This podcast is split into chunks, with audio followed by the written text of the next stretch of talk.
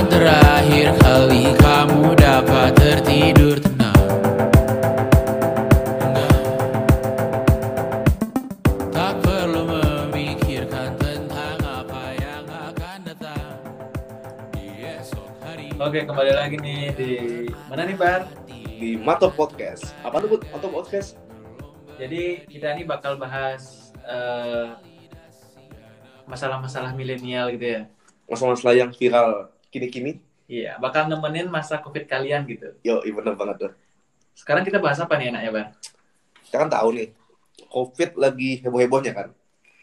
Orang tuh bingung, Bud. Bingung Di rumah tuh? mulu, Heeh, nggak ngapa-ngapain. Iya. Ya udah, bosen di rumah kan. iya. Apa pikiran biasanya, Bud, kalau udah bosen? Kalau udah bosan ya bakal terjadi hal-hal yang tidak diinginkan gitu nggak? Waduh, ini kan gimana, Bud? Ya mungkin senam lima jari. Ya, senang aja. Iya, habis itu. Kalau cowok kan lebih otaknya udah dungu gitu kan. Waduh, senang aja. Teman-teman mungkin bisa pikirin sendiri ya. Iya. Jadi, Jadi, kita mau ngundang siapa nih podcast kali ini nih, Bar? jadi gini nih. Kan tadi aku bilang tuh, Mm-mm. di luar hal negatif ya, nggak senam lima jari, kita juga senam kaki. Harus keliling, Bud. Keliling-keliling pariwisata. Itu paling penting, Bud. Bener banget. Intinya, kita tuh harus bisa, Bud, membuat hidup ini bahagia. Anggap aja COVID nggak ada. Eh, jangan. COVID emang ada. Kita harus tetap pakai protokol kesehatan. Tapi yang penting, ingat, hidup harus selalu direlaksasi. Nah, itu yang pentingnya, Bud. Dengan relaksasi itu, kita tentunya harus tahu apa sih kiat-kiat yang bisa kita lakukan untuk relaksasi, tapi tetap menggunakan protokol yang ada. Oh iya, bener banget ya. Jadi di sini nih mungkin banyak kalian yang bertanya-tanya ya, kenapa kita berdua di sini? Jadi di Matok Channel ini atau di Matok Podcast ini kita sekarang ngubah formasi nih. Yang dulunya aku sendiri nih, sekarang ada temanku nih yang bakal nemenin di episode-episode selanjutnya. Yo, ini senang sih, makasih banyak nih untuk Made Budari yang sudah jadi penggagas kita, jadi pencipta ini, pencipta mata podcast yang akhirnya ngundang gue nih jadi bagian dari dirinya. Iya. Siapa nih? Kenalin dulu dong. Nama gue Akbar William. Jadi di sini khusus episode mengenai pariwisata dan bagaimana kiat-kiat kita untuk menenangkan diri di zaman-zaman COVID ini. Kita bakal mengundang seorang ahli, seorang wanita cantik yang di mana memiliki pengaruh dan memiliki kehebatan berbicara mengenai pariwisata. Tentunya di Bali. Kita kan asal Bali nih, biar kalian tahu juga nih guys. Iya. Pertama kita daerah pariwisata kan. Bener banget nih. Tanpa adanya pariwisata, bakal kita keok mati. Dan ini nih, ahlinya bakal bicara bagaimana tentang pariwisata. Jadi kita kenalin dulu nih, teman kita. Namanya Bu Indri. Eh, Bu Indri enggak. Namanya Mbak Indri. Kenalin dong. Ah, apaan sih? Kenalin dulu dong. Kenalin dulu dong. Oh my god, ya tadi aku denger intronya tuh kayak apa banget. Ah, pakar ahli. Oh my god, no. Cocoknya apa nih kalau Indri? Dibilangnya. Apa aku aku aku cuma kayak mahasiswa biasa. Nah, ingin cek ini mahasiswa itu Oh adalah God. pengalaman. Bener nggak, Bu? Bener. Jadi kan kalau udah biasa kan mahasiswa yang bersua gitu kan. Iya, iya. Mahasiswa tuh penggerak dunia ya sebenarnya. Bener bener. Kata-kata Soekarno kan. Apa buat Waduh, kata Soekarno, Bu? waduh. Kata Soekarno, berikan aku 100 orang tua. Akan kuangkat Iya. Semeru dari akarnya. Berikan aku 10 Iya. pemuda. Akan ku guncang dunia. Iya, iya. Gitu. Jadi Oke, bakal bahas apa Kenalan nih? dulu Kita nih. undang seorang narasumber yang kece ini, Bu. Ya, kita bahasnya santai-santai aja kayak biasanya. Kita kan tetap dengan podcast yang milenial gitu Yo, kan. nggak usah tegang-tegang sama kita kan. Iya. Di bawah santai aja. Abang-abang aja Yoi. tenang aja di rumah kan. Yang penting tenang, semua nikmat, dengerinnya mantap. Kenalin dulu dong namanya. oke. Tanya dulu kok, lengkapnya. Ini Kak Indri dari mana asalnya? Iya, Oh, buset. Oke, kenalin. Eh, jadi aku Indri, mahasiswa semester 5. Kampusnya disebutin nggak nih? Boleh. Boleh aja. Jadi eh, aku kuliah di Institut Oh my God, Waduh, kok lupa namanya? saking nervousnya. Jadi lupa. Ya udah udah jangan tegang Jadi kak, tenang aja kita kak. Kita juga ketawa ketawa aja sih tadi. Iya, santai aja. Jadi aku dari kampus Institut Pariwisata dan Bisnis Internasional Bali itu ada di Denpasar. Jadi aku emang eh, basicnya kuliah di pariwisata gitu. Nah itu yang dicari sama kita. Makanya kita undang Kak Indri, kawan-kawan semuanya di rumah. Hmm. Kak Indri ini seorang pakar, kok saya bilang, dalam urusan pariwisata milenial. Benar nggak, Bud? Bener banget. Yo, Bentar, aku aku mau ketawa dulu. Sumpah pakar itu kayak wah nggak juga. Oh ya udah. ya udah, nggak apa-apa. Mau nggak, mau nggak, yang penting kita anggap tetap pakar ya. Iya nggak, Bud? Yoi. Baik, aja. baik. Kita tiga poin aja dah. Mhm. kan eh, COVID nih benar-benar ngasih dampak yang besar banget nih sama pariwisata khususnya di Bali kan gitu kan. Menurut Kak Indri gimana Kak Indri? dampaknya yang negatif lah. Apalagi kan emang kayak di Bali ini pariwisata tuh emang jadi tombak hidupnya Bali gitu. Kalau misalnya sekarang wisatawannya itu nggak ada ya, wah kayak mati beneran, kayak mati suri. Ya benar tuh Kak Indri. Kalau ngomongin seberapa penting ya penting banget sih, apalagi kan kalau di Indonesia gitu khususnya di Bali itu kayak emang udah dari dulu pariwisatanya terkenal gitu. Kalau misalnya sekarang ada pandemi kayak gini ya bener-bener kayak apa ya? Jadi bikin susah, ekonominya turun, semuanya kayak kayak nggak nggak ada hidup gitu loh. Nah, jadi gini kan Kak, Kak Indri, kita kan tahu nih tadi dibilang bahwasanya COVID, eh pariwisata itu sangat penting. Tapi Mm-mm. eh, jadi kan karena begitu pentingnya pariwisata dengan matinya pariwisata karena COVID ini sendiri, sekarang kita sangat istilahnya kacau ya kayak tadi aku bilang burung tanpa sayap itu kayak nggak bisa terbang melambung tinggi gitu. Nah, Mm-mm. tapi menurut kakak Indri sendiri, apakah dengan keadaan COVID seperti ini kita harus berdiam diri? Dengan keadaan pariwisata yang ditutup seperti ini, tapi apakah ada cara lainnya agar bisa membangkitkan pariwisata itu sendiri, Kak? Sebenarnya kalau untuk berdiam diri sih enggak juga ya. Kayak kalau misalnya kalian lihat di websitenya Kemenpar, Kementerian Pariwisata itu mereka tuh kayak buat majalah, e-magazine gitu. Itu tuh bisa kalian tuh kayak diajak keliling Indonesia juga dari majalahnya itu gitu. Nah, itu kawan-kawan kita pengen tahu, kawan-kawan. Benar, Kak Indri emang pakarnya. Uh-uh. Tenang, kawan-kawan. Kalian bakal santai. Kalian bakal Oh my God. tahu tentang apa itu pariwisata dengan jelas. Iya nggak, Bud? Bener. Jadi kan di sini kita nggak nggak asal gitu loh. Nggak asal, kan? Jadi kita juga bermain data gitu. Kita sudah melihat datanya bahwa Baik. KM ini sudah mumpuni dalam bidang-bidang seperti ini. Apalagi yang milenial-milenial. Kalau kita ngundang bapak-bapak nanti kaku. di- Milenial kita kurang baik di tengahnya. Iya benar. Ketawanya jadi cringe gitu kan, susah gitu. Jadi Kalau ini kan lepas gitu aja ya, ketawanya. Cacu gitu Ya, betul. Cacu. Parah ini podcast. Wah, harus dengerin sih. Kalau gini eh, nanya dong Kak Indri. Ah, ah. Jadi Kak Indri nggak was-was nggak? Kan pariwisata di Bali ini meredup ya. Sedangkan Kak Indri ini adalah mahasiswa pariwisata yang bakal berkecimpung di dunia pariwisata itu, gitu. Nggak was-was nggak nggak nggak dapat lapangan pekerjaan nantinya gitu. Kalau was-was sih enggak ya, soalnya kalau misalnya kita lihat gitu, eh aku kan nantinya lulusnya itu dua tahun lagi gitu kan. Dalam jangka waktu dua tahun ini Amin. Udah pasti bakal, amin ya, langsung karo. Eh, udah pasti bakal ada kayak vaksin segala macam gitu-gitu kan buat pandeminya sendiri. Benar.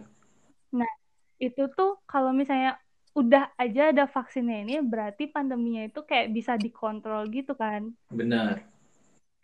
Dan jadi orang-orang yang selama pandemi ini nggak bisa keluar gitu, jadi ya gimana kayak ada minat minat paling banyaknya itu ya buat berwisata gitu. Makanya kalau misalnya kalau dilihat ke depannya ini pariwisata bakal jadi lebih heboh banget sih, kayak 200 kali lipat bakal lebih untung daripada yang kemarin-kemarin kalau menurut aku.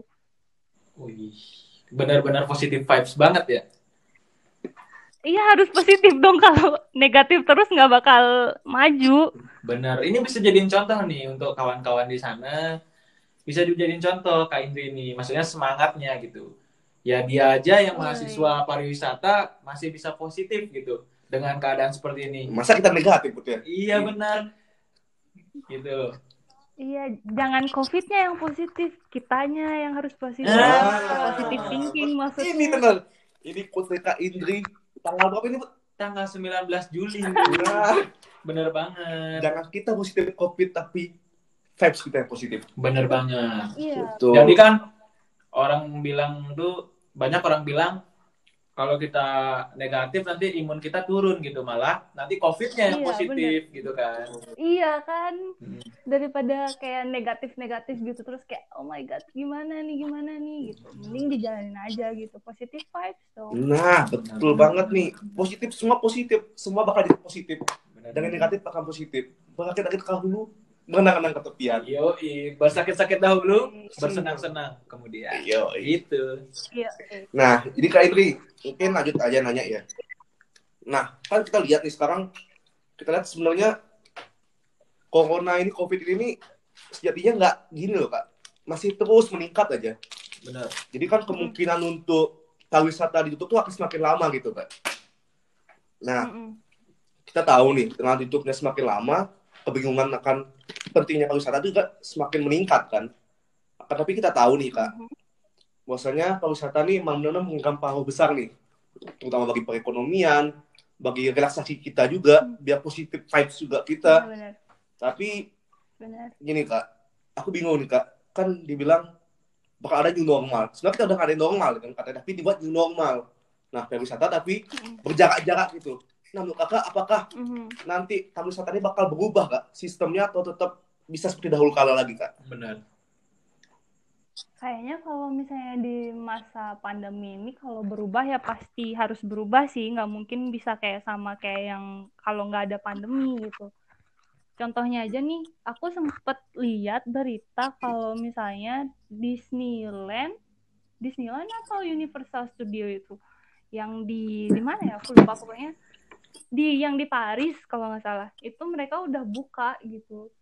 Tapi dengan kayak mereka nggak jual tiket on the spot gitu, mereka jualnya lewat online, jadi bisa dikontrol gitu loh. Satu harinya berapa orang yang masuk gitu-gitu. Nah, tapi ini nih kak, aku dapat berita juga nih kak, lucu sih aku kak dengarnya kak. Katanya ada Gimana? satu wahana hiburan tuh buka. Nah di wahana hiburan tuh ada kayak roller coaster gitu kan, kayak untuk pariwisata juga lah, Mm-mm. wisata yang buatan sih. Cuma katanya nggak boleh Iya. teriak kak, biar nggak nyebar covidnya. Hmm. Ya gimana itu kak? Roller coaster nggak teriak, mati dong kak. Susah sih kalau misalnya wahana-wahana kayak gitu kan emang gimana ya harus secara naluriah juga bakal teriak Nah sih. itu kak, katanya covidnya bisa keluar deh kak nyebar. Nah susah nggak lo kayak gini? Kalau misalnya emang untuk penyebaran COVID-nya biar nggak nyebar gitu, menurutku ya roller coasternya itu nggak nggak kayak nggak boleh dibuka gitu ngerti nggak sih kayak Iya, Iya, betul, betul, ngerti, ngerti. Ngerti ngerti. Iya, iya, iya. soalnya gini loh apa namanya apalagi kemarin juga WHO juga ngerilis statement kalau misalnya bisa lewat udara kan penyebarannya jadi ya kayaknya mending mending nggak usah roller coaster aja kalau gitu Tapi yang aku dengar gini kak, eh, yang katanya WHO ngerilis statement di udara tuh katanya udah nggak bener tuh. Jadi yang benar gimana nih? lo nggak tahu sih aku aku kemarin lihat soalnya di CNN atau di mana gitu soalnya di Twitter tuh kan emang banyak aku aku anak Twitter FYI Iya iya. Eh, Teman-teman kak ini anak Twitter. Nah, yang sering berkicau pada malam hari. enggak aku aku aku tiap tiap pagi siang sore malam berkicau sih Enggak, eh, back back to the topic ya. Kalau misalnya di Twitter itu emang udah banyak yang yang bilang, bukan banyak yang bilang, banyak yang ngomongin gitu kalau misalnya sekarang tuh udah udah apa sih kayak virusnya tuh beregenerasi gitu namanya. jadi lebih kuat gitu makanya mereka bisa di nyebar tuh lewat udara gitu Nah, gitu kak. Misalkan nih, virusnya sekarang nyebar dari udara kan. Kemarin lewat air liur, pertamanya jabat tangan. Lengkap dah kak. Jabat tangan nggak boleh, ngomong nggak boleh, dan udara nggak boleh. Nah, pariwisata kan kita tahu kak. Misalkan, utamanya di Bali nih kak, pariwisata itu bukan hanya sekedar wisata alam kan, tapi wisata-wisata malam pun banyak juga kak. Benar. Nah, iya benar-benar wisata benar malam kan mau nggak mau pasti berdempet-dempetan kak. Dulu kita tuh nggak bakal takut kak. Dempet sama siapa pun, dari mana pun, asal muasalnya dari daerah yang nggak jelas pun kita berani. Bukan murim pun tetap dempet. Nah, itu. Tapi sekarang ini, Kak. Udara nyebar, air liur nyebar, semua nyebar. Bahkan orang mati aja nggak berani megang kan. Nyebar deh, mayat kita nyebarin, Kak. iya Nah, gimana Kak pariwisata Benar-benar. menanggapi hal tersebut, Kak? Kan semakin parah juga kalau seperti ini, Kak. Dulu katanya cuma lewat air liur kita bisa tahan lewat masker. Kalau udara, kita pun napas pasti nyebar, Kak. Masker itu nggak tutup semuanya pasti kan, Kak. Menurut Kakak gimana, Kak? Pariwisata bakal seperti apa?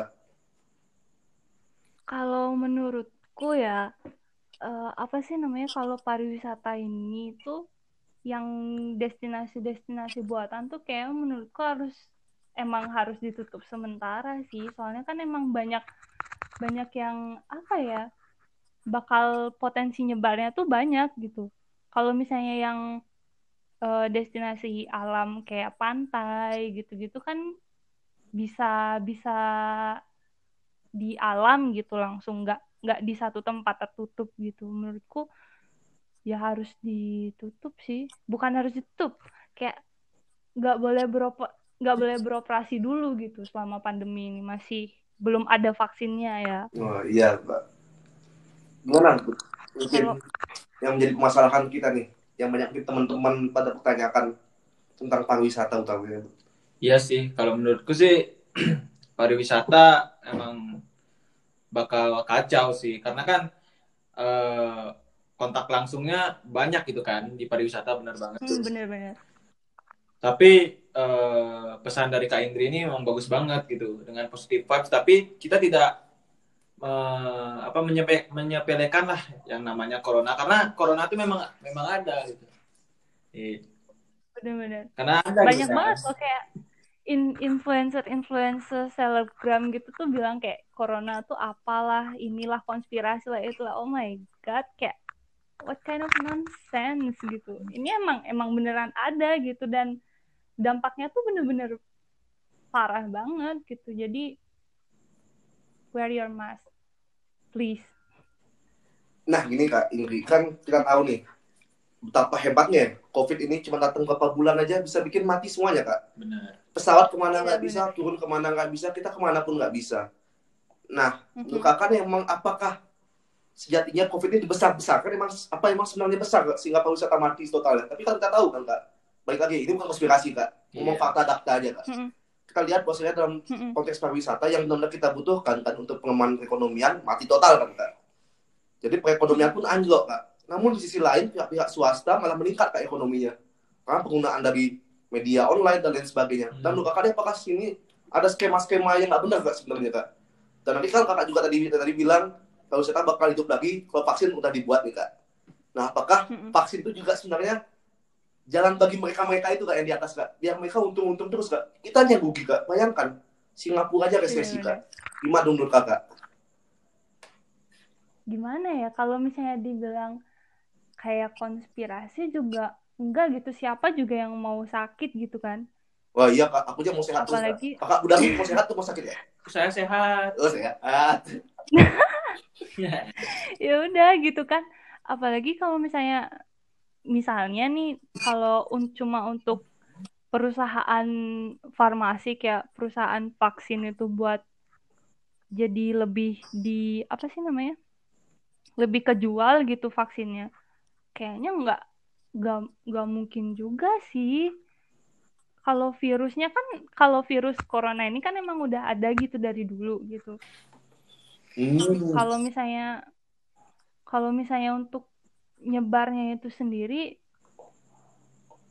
ya bingung juga sih kalau misalnya ini ini otakku ini lagi lagi lagi mikir gitu konspirasi atau enggak. Wah, soalnya banyak banget ba- banyak banget gitu kayak thread-thread di Twitter itu kayak banyak yang bilang inilah itulah terus lihat Instagram ada yang bilang inilah itulah kayak nggak ada yang bisa dipercaya gitu sekarang.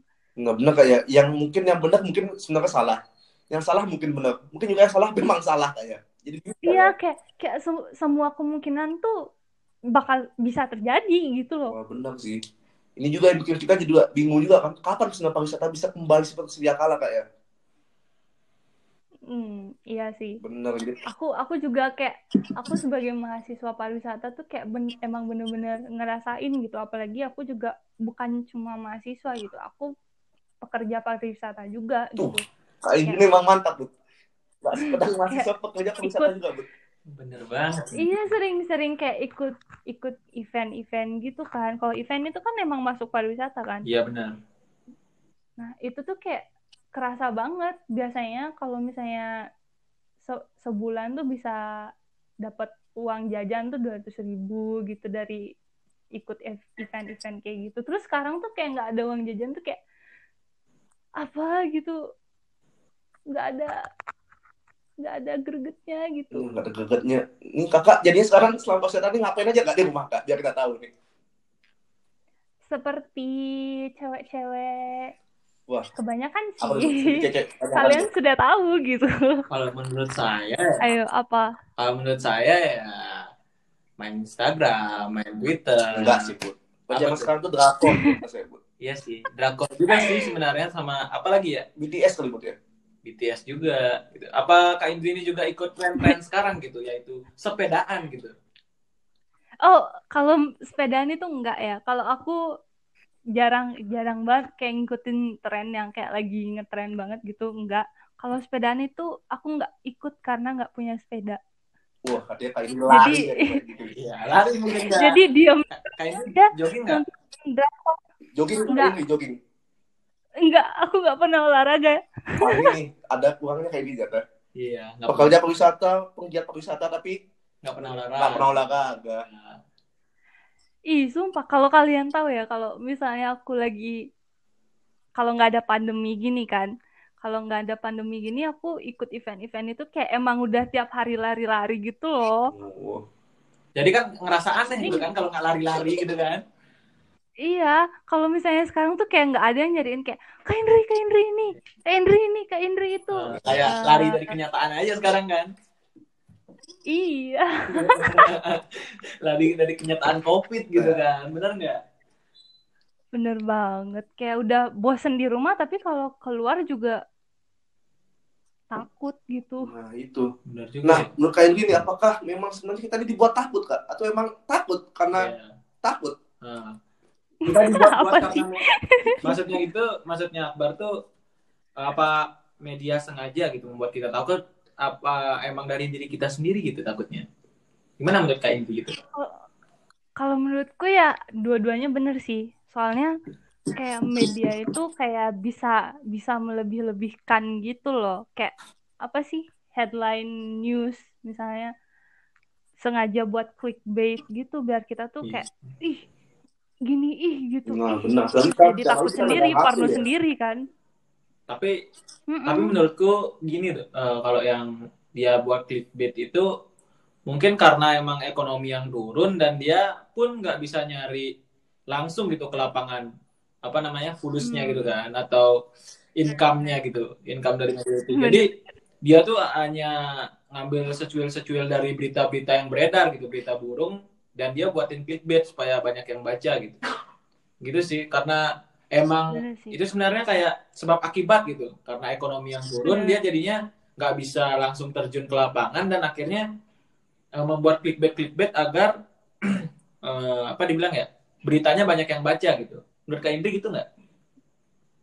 Bisa bisa jadi sih karena banyak banget portal-portal berita yang kayak nggak nggak segede kayak Kompas, Detik.com gitu-gitu kan kayak ada ada aja gitu berita yang nyeleneh-nyeleneh sih. Mungkin-mungkin aja gitu kalau menurutku. Saya ya gimana ya kayak ekonomi sekarang juga susah tapi kalau misalnya mentingin ekonomi juga kesehatan yang dipertaruhkan kan susah juga gitu. Iya iya sih. Benar banget nih. Jadi kan kita dari tadi udah panjang lebar gitu bisa menyimpang ke konspirasi juga gitu.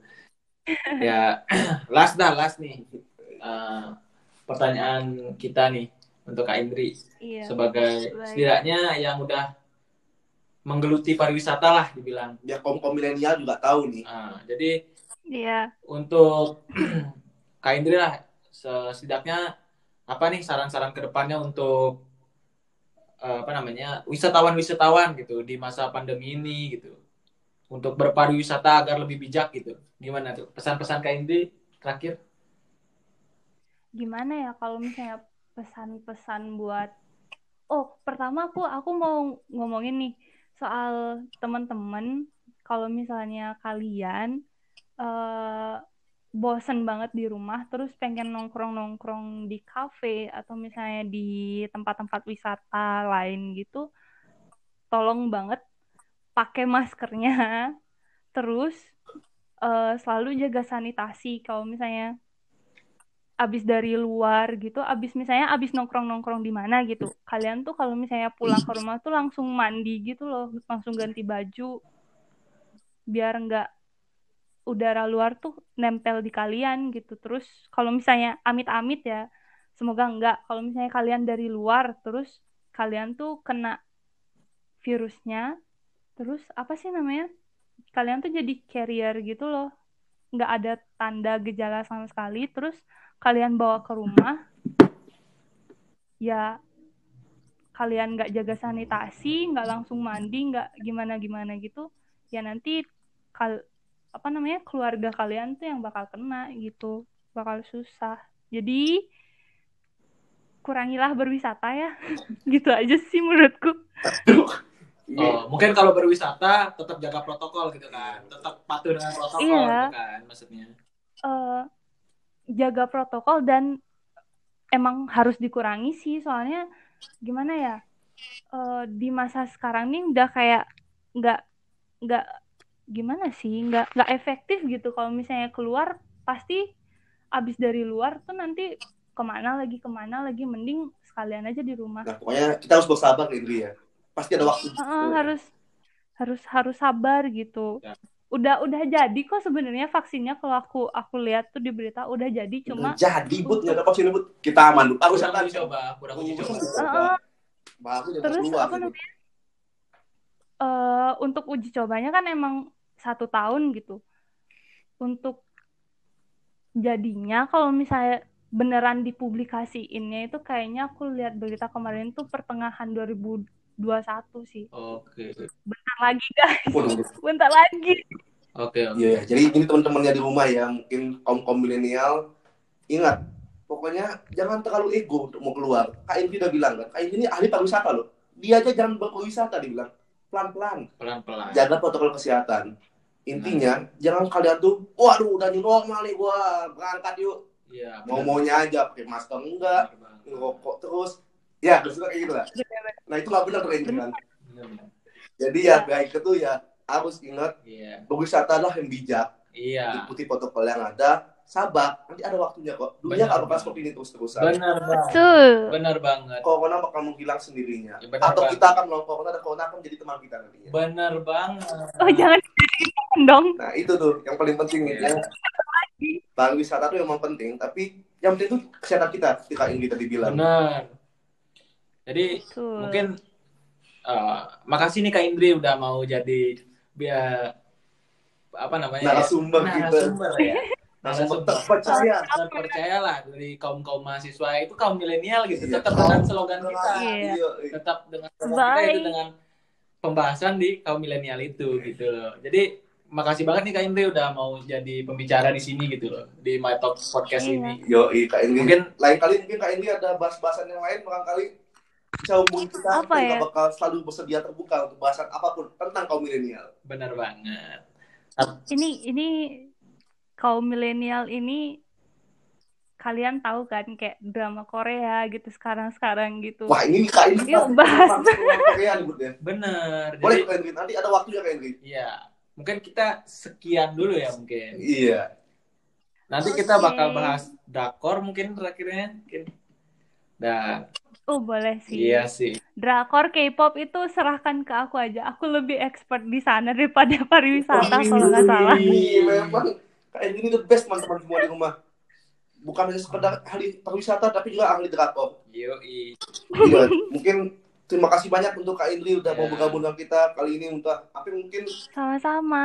Thank you for having Tapi ya, ini untuk semua kalian di rumah, kalian bakal tahu paham tentang pariwisata, tentang bagaimana hal-hal bijak kita lakukan untuk pariwisata ke depannya agar Ya. bukan sekedar kita ini normal kemudian berjatuhan korban namun pelan-pelan namun pasti ada waktunya untuk Iya, berpariwisata. benar.